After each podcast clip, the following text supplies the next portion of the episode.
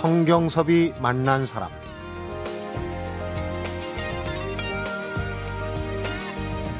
단순한 이야기인 듯한 동화와 민담들을 보다 정밀하게 읽어나가다 보면 얼마나 많은 깨우침과 행복을 가져다 주는지 놀라게 됩니다. 그건 우리에게 새로운 상상력과 통찰력이 더해지는 체험이며 이야기가 가지고 있는 축복의 힘입니다. 성경섭이 만난 사람, 오늘은 동화의 새로운 해석을 보여주고 있는 동화 독법의 저자시죠. 김민웅 성공회대 교수를 만나봅니다.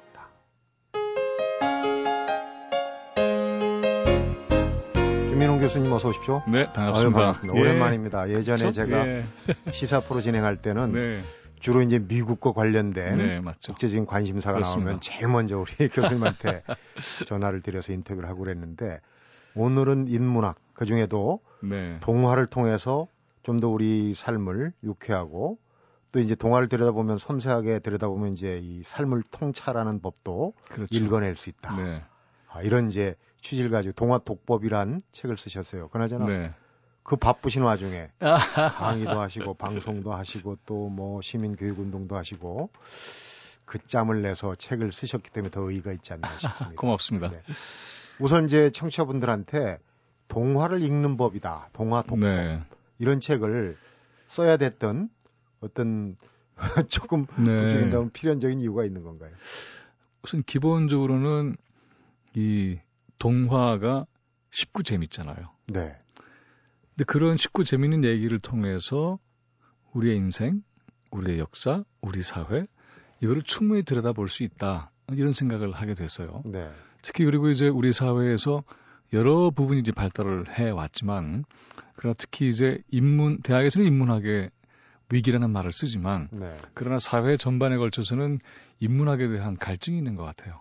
그래서 인문 정신, 그러니까 문학 작품을 통해서 또 예술을 통해서 뭐 여러 가지 방식으로 자기를 좀 성찰하고 싶은 네. 그런 욕구가 한편에는 있죠.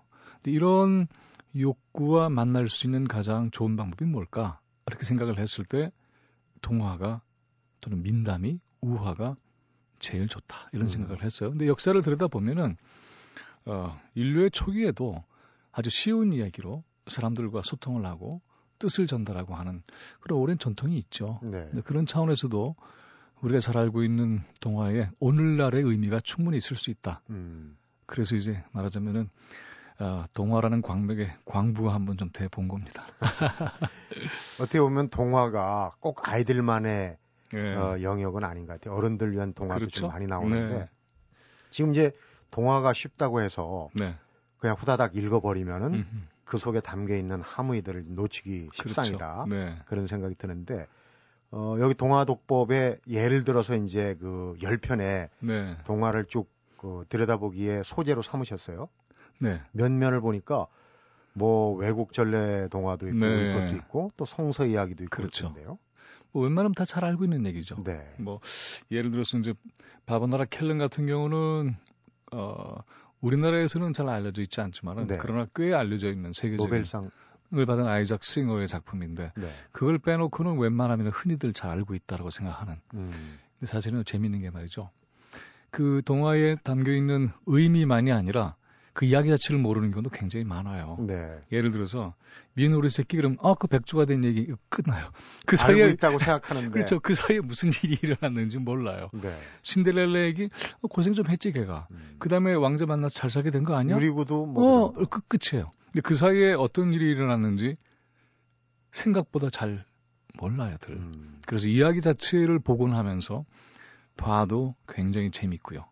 또 그 이야기를 하나하나 추적해 나가다 보면은 아주 의외의 그런 아, 재밌는 내용과 의미를 만나게 됩니다. 네.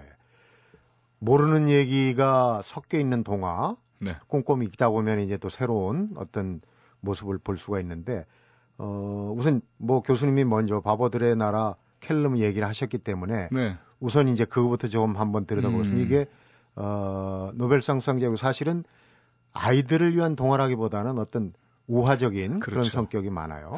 바보들의 나라라고 했지만은 사실은 그 주인공들은 자기들은 굉장히 현자, 현명한 철학자의 수준에 있다 이렇게 네. 생각하는 사람들인데 이 사람들이 벌이는 일들이 아주 좌충우돌 굉장히 재미있습니다. 네. 근데 이야기를 하려면 좀 긴데 그 밑바닥에 있는 정신만 조금 이제 말씀을 드리자면은 아이작 싱어는 유대인 출신이에요.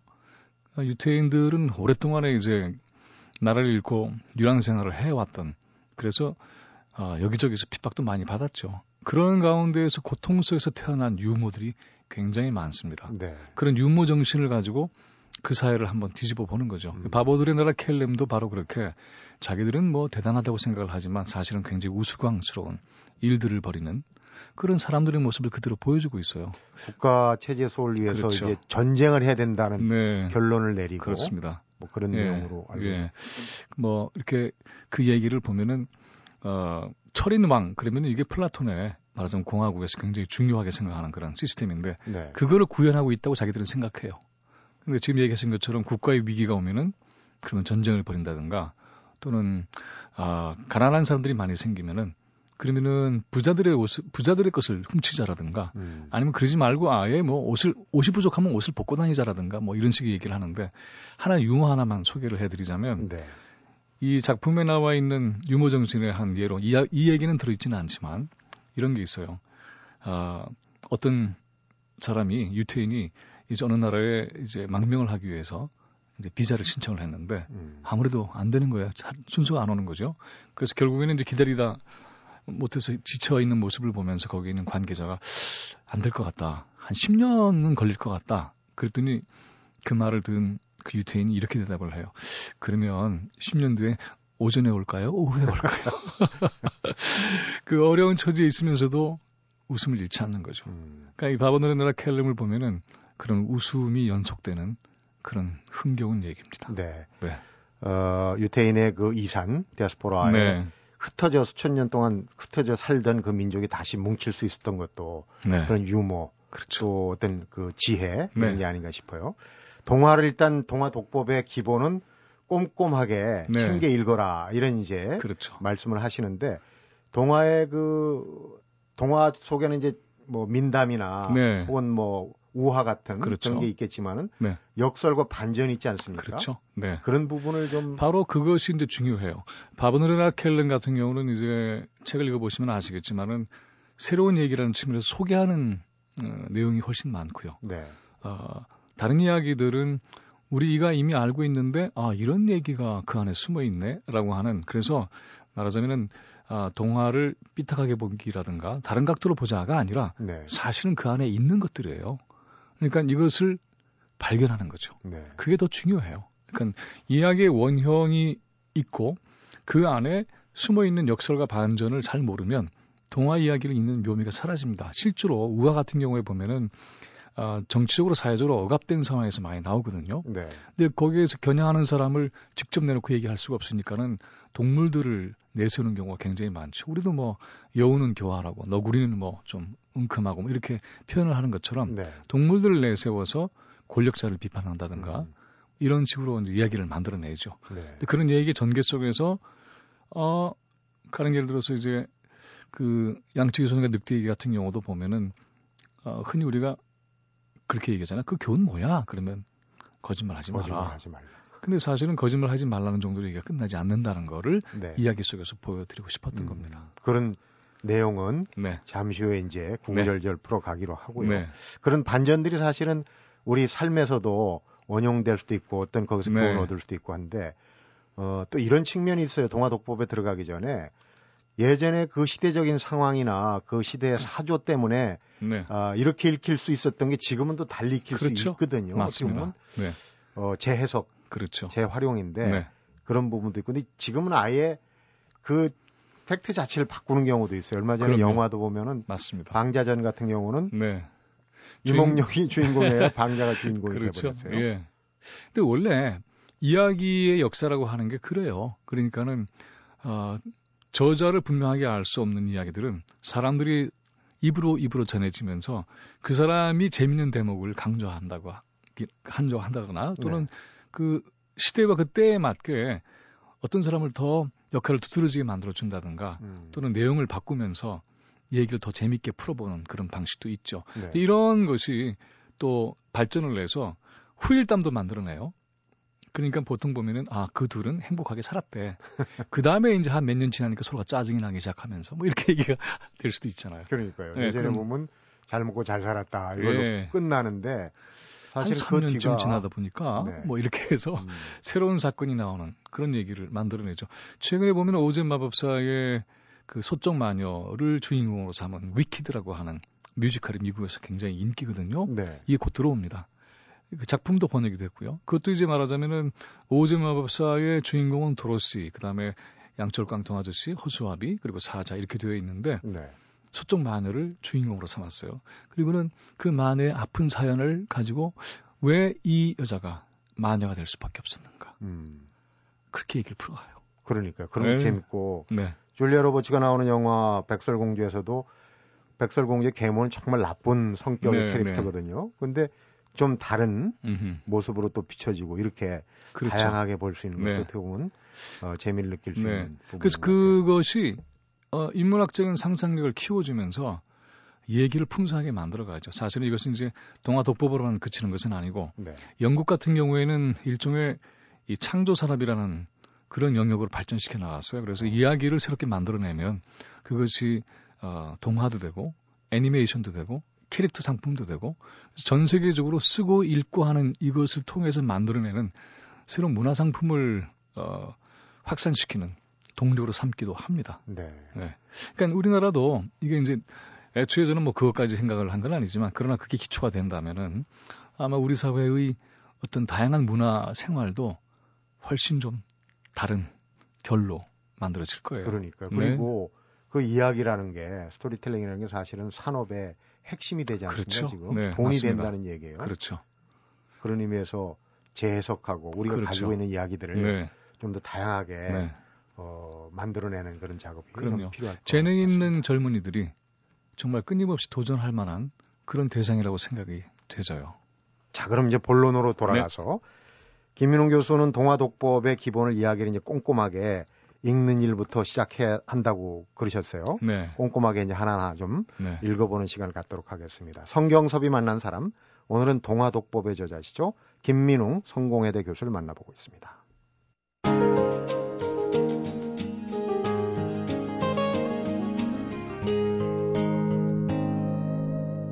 성경섭이 만난 사람. 동화 독법에 뭐 토를 다는 얘기는 아닙니다. 근데 제가 네. 학창 시절 봉사활동으로 네. 아이들한테 이제 동화 구연을 어, 배워서 해준 적이 있어요. 근데 그때 가장 조심해야 될 게 얘기를 하고 난 다음에 결론을 뭐 내가지고 그래서 이렇게 해야 된다, 저렇게 해야 된다, 이건 이렇다, 저 교훈적인 말라 그러더라고요. 그렇죠. 교훈적인 얘기로 자의적인 해석을 그렇죠. 하면은 오히려 도움이 되지 않는다. 음흠. 그래서 혹시 우리가 동화 독법에 재해석할 때 네. 그런 부분 좀 조심해야 될 부분이 없지 않나. 아 그렇죠.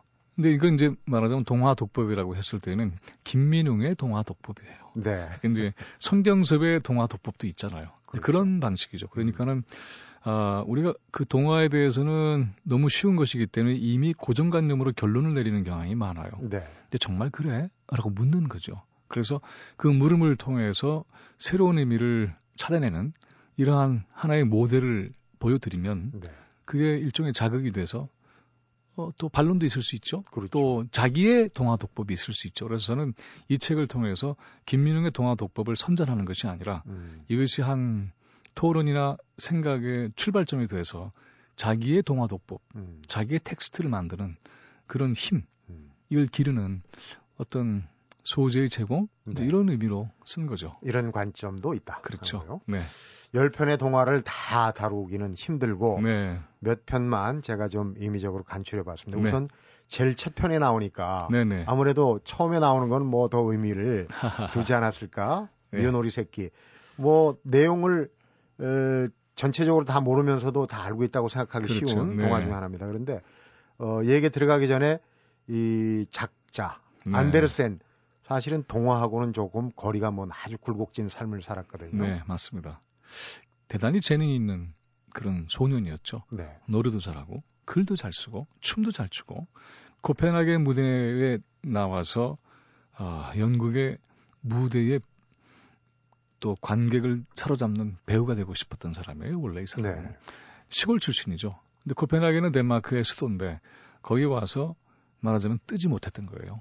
생각만큼 잘 안 됐고 그뿐만이 아니라 원래 시골 출신의 여러 가지 가정 환경이 안 좋았기 때문에 그 정도의 명성을 누리면서 그 사회의 소위 말하면은 인류가 된다고 하는 사람들 집단에 섞이고 싶어 했죠. 네. 근데 좌절됩니다. 결혼도 그런 식으로 해서 상류 사회에 진입해 보고 싶었는데 역시 그것도 안 되고요. 이런 것들이 미운 오리 새끼에 나타나요. 그래서 음.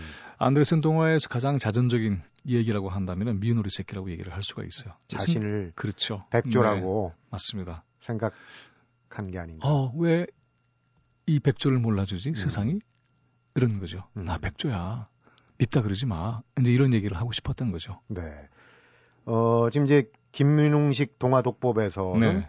이 미운 오리 새끼를 출생 이전부터 이미 네. 세상의 편견을 받았다 이렇게 이제 그렇죠. 재해석을 했어요. 네. 어떤 그 행간에서 그런 걸 읽어 이런 거죠. 수 있나요?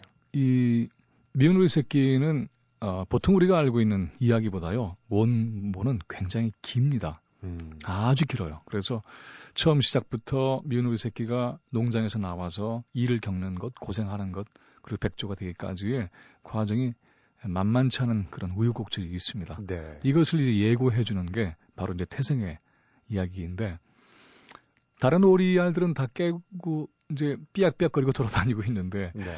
이미운 오리 새끼의 알만 이게 부화가 안 되는 거예요. 그러니까는 전 문제가 있다라고 생각을 하는 거죠. 근데 큰 알이니까는 더 오래가 걸리는 그런 알의 특징을 가지고 있는데 네. 오리의 기준으로 판단하는 거죠. 음. 음. 우리가 알고 있는 것은 큰 거는 칠면잘밖에 없어요. 말하자면은. 네. 그러니까 이제 그 오리의 세계가 가지고 있는 편견, 우리식으로 얘기하면은 우물 안의 개구리. 라는 틀 속에 갇혀버리는 거죠. 우리 교육도 그런 면모가 있잖아요. 좀 네. 특이하거나 개성적이거나 이랬을 때에는 교육의 틀 속에서 벗어나기 쉬우니까는 전성 문제야 이렇게 찍는 경우도 있죠. 네. 사실은 그 개성을 잘 받아서 그래서 아 어떤 아이들은 뭐 예술로 나가거나 어떤 아이들은 또 체육으로 나가거나 여러 가지 자기 재능이 있는데 그 재능을 발견하지 않고 자기들의 틀 속에 안 들어가면 아 이건 칠면조알이지 음. 이렇게 해버리는 거죠. 그래서 아마 혹시 선 선생님도 그러지 않았어요? 칠면조알 출신 아니니까. 어쨌거나 좀 어떤 평균적인 틀 안에 들어가야 되고 그걸 네. 집어 넣으려고 하는 왜냐하면 이제 그 교육도 공교육도 사실은 평균적인 틀 안에 있어야 그렇죠. 어, 가르치기가 쉽거든요. 네.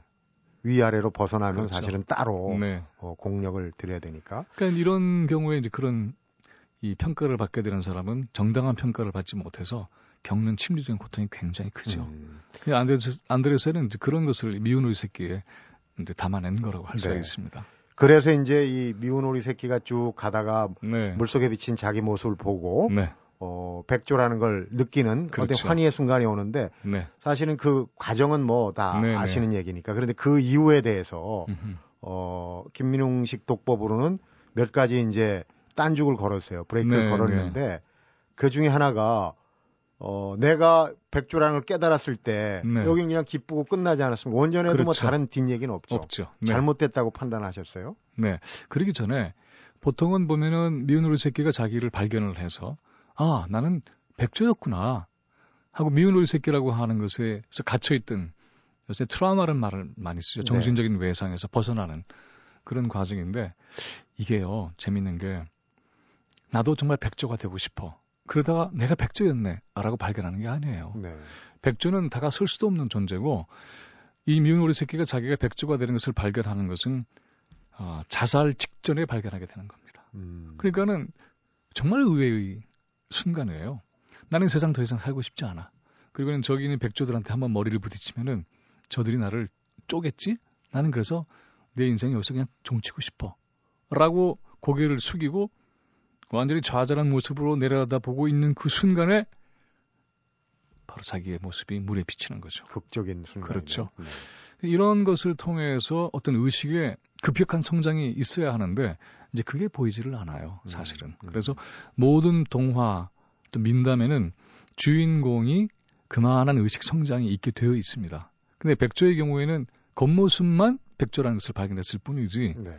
그 많은 고생을 했는데 그 과정에서 백조의 의식에 어떤 성장이 있었을까라는 질문을 던지는 순간에 그게 없다는 것을 저는 발견을 했어요. 그래서 음. 그 다음 얘기를 또 만들어 봐도 좋겠다. 이렇게 해서 어, 생각을 해본 거죠. 네. 그리고 이제 백조라는 걸 발견하고 난 다음에 우리가 이제 지금 우리의 인간사 내지는 어 우리 이제 삶과 비교해 볼 때 어 그 다음 얘기가 좀 네. 어, 더 중요하죠. 어, 중요한 부분이 있어요. 백조가 돼서 그래서 어떻게 된 거지? 이런 질문이죠. 네. 혼자만 좋았네. 끝이죠. 어, 뿐만이 아니라 그러면 처음부터 오리로 태어난 경우는 어떻게 해야 되는 거야? 음. 그건 길이 없는 거죠. 그러니까는 어, 성공과 실패라고 하는 것은 애초에 태어나기를 잘 태어나야지.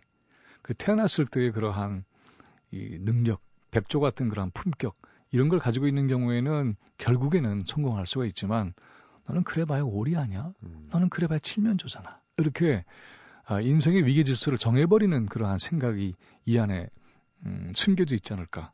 그래서 이 이야기는 조금 비판적으로 읽어볼 필요가 있다. 음. 미운 우리 새끼가 열심히 열심히 고생을 해서 성공을 했다고 쳐도 그 성공이 가져다주는 의미는 도대체 뭘까? 음. 우리 사회에서도 어려운 고비를 지나서 성공했다고 생각하는 순간이 있는 경우도 있잖아요. 네. 그랬을 때 그 사람은 이 사회를 어떻게 생각할까? 아, 나를 그동안 짓밟아왔지. 나는 이제 너희들보다 위야. 이런 생각을 하게 될까? 아니면은 그동안에 자기를 짓밟아왔던 바로 그런 고생스러움이 또 혹시 누군가를 고생시키고 있지는 않을까? 네. 그러면 고생스러운 그 상황을 내가 한번 바꿔볼 수는 없을까? 이렇게 생각이 달라질 수 있잖아요. 네. 이런 의식을 좀 문제 제기를 해보고 싶었던 겁니다. 음. 그 이야기에서는. 미운우리 새끼하고 좀 다른 측면에서 네. 어, 이 이소보아죠. 양심소년과 늑대는 또 우리가 자칫 어, 깨닫지 못하고 지나친 부분이 있지 않느냐 이런 이제 지적을 하셨어요. 네.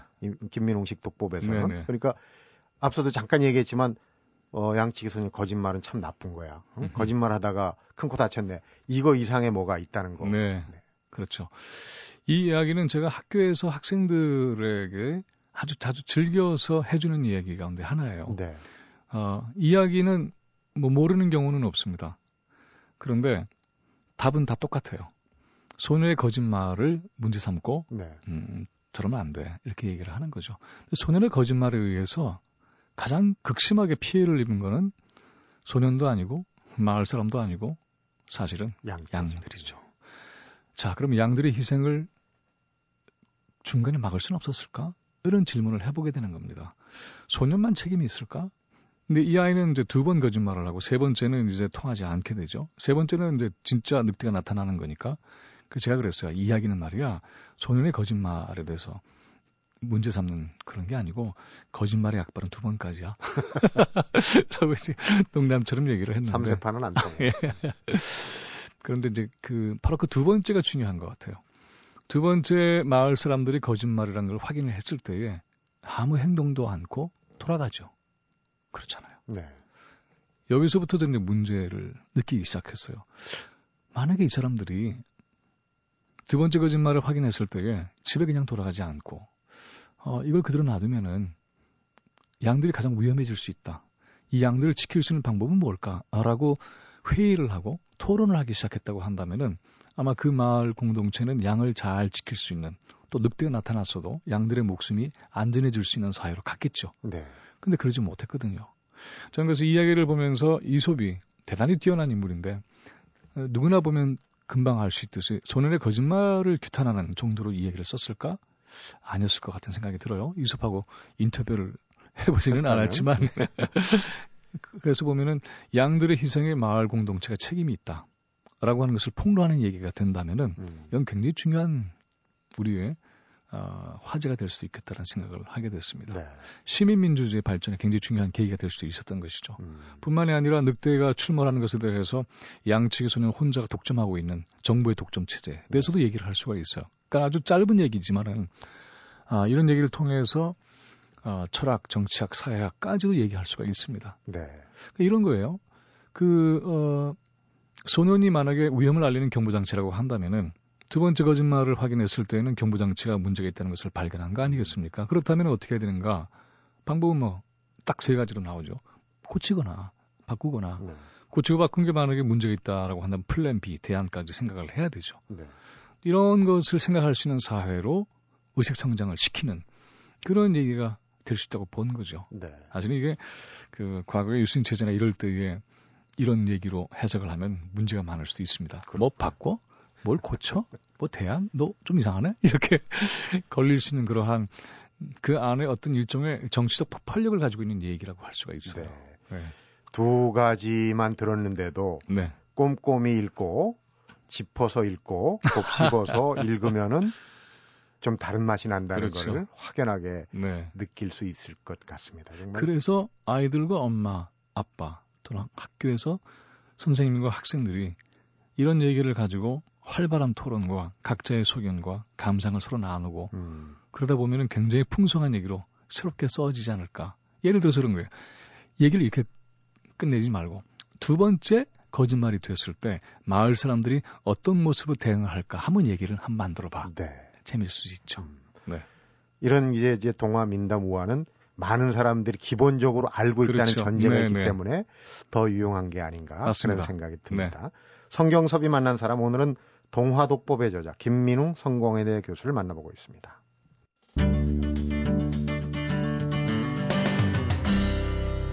성경섭이 만난 사람 러시아의 문호 톨스토이가 자신의 대역작이죠. 역작. 네. 전쟁과 평화보다 이 여기저기서 수, 그, 수집했던 그런 네. 러시아의 민담들이 예, 더 사랑스럽다, 더 깊이 사랑했다 이런 그렇죠. 얘기 있지 않습니까? 네. 그런데 그런 것들을 또 다시 한번 재해석해보고 네. 걸러서 보고 하는 건 또 더 재미가 재밌어요. 나는 것 같습니다. 정말 재밌어요. 몇 가지 더 들여다보도록 네. 하겠습니다. 개미와 배짱이에게는 사실 그 시대에 이솝이 살던 시대에는 노예와 귀족의 대립으로 봤지만 지금 좀 달리 볼 수 있다. 그렇죠. 이 얘기는 네. 가끔 이제 그 접할 수 있는 얘기 좀 다르네요. 네네. 많이 이거는 이제 활용을 하는 것 같아요. 그래서 배짱의 경우에는 그래서 어, 나가서에 나가서 1등을 했다. 뭐 이런 식의 그 방식으로 얘기를 만들기도 하는데 네. 그것도 역시 잘못하면 성공주의라고 하는 형태로 얘기가 가기 때문에 생각을 좀 해볼 필요가 있다라는 느낌이 들고 지금 얘기하셨던 것처럼 개미와 배짱이는 그 개성이 또 성격이 분명하게 정리가 되어 있죠. 네. 개미는 굉장히 부지런하다. 그리고 배짱이는 게으르다. 지하고 싶은 것만 했다. 미래를 준비 안 했다. 그러니까는 때가 어려워졌을 때는 배짱이는 볼일 다 본 거고 개미는 살아날 수 있었다. 음. 이런 식으로 이제 얘기가 오랫동안 되어 왔잖아요. 그런데 이것은 어, 이 얘기를 쓴 이솝이 그리스의 노예 출신이라고 하는 것.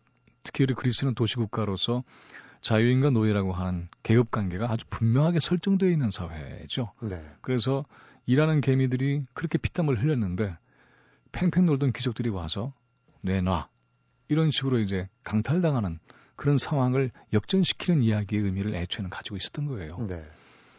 그러니까는 그 이후에 그런 어, 정치적인 사회적인 관계를 빼버리고서 해석을 해버리니까는 게으른 자와 부자, 그 부지런한 자에게 운명이 엇갈리는 얘기로 이제 정리를 해버린 거죠. 네. 근데 이제 지금의 단계로 보면 일을 열심히 하면은 괜찮은 거야. 미래가 안전해져.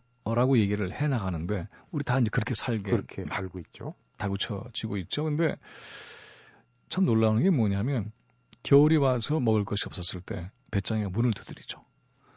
그리고는 개미가 어떻게 합니까? 문전, 박대. 박대. 뭐 많은 걸 달라 그런 것도 아니에요.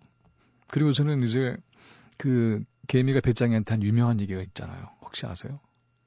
나는 너가 지난 여름에 한 일을 알고 있다. 뭐 원본에는 없는 건데 아무튼 그렇다는 얘기죠. 그리고는 쫓아내요. 그 겨울날. 이런 개미의 모습을 우리는 어떻게 받아들일까? 하는 질문부터 시작을 해본 거예요. 네. 일을 열심히 하고 또 안전하게 위기에 대응할 수 있다. 그래서 길러진 인간이 만약에 이렇게 뭐 어떤 경우가 처해 있다 하더라도 지금 당장에 배고프고 힘들고 그리고는 위기에 처해 있는 한 인간 존재 앞에서 그렇게 몰인정한 모습으로 대하는 게 옳을까? 음. 이런 거죠. 혹시 우리도 그렇게 몰인정한 인간을 기르는 교육과 사회가 되고 있는 건 아닐까라고 하는 걸 짚어보고 싶었습니다. 네. 그리고 배짱이는 그런 의미에서는 인문 정신이라고 생각할 수도 있어요. 야, 그거 돈 돼? 안 되잖아.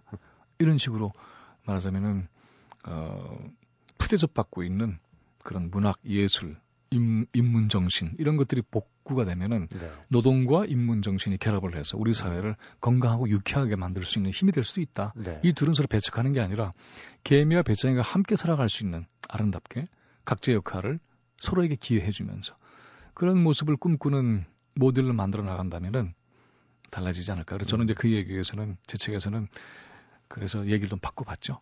배짱이를 불러들여서, 불러들여서 그래서 새로운 공동체를 만들어 나가는 아주 유쾌한 페스티벌이 열리는 그런 사회를 한번 그려봤어요. 네. 기대가 큽니다. 네. 바쁘신 가운데 시간 내주셔서 고맙고요. 얘기 재밌게 잘 들었습니다. 네, 고맙습니다. 고맙습니다. 안녕히 계십시오.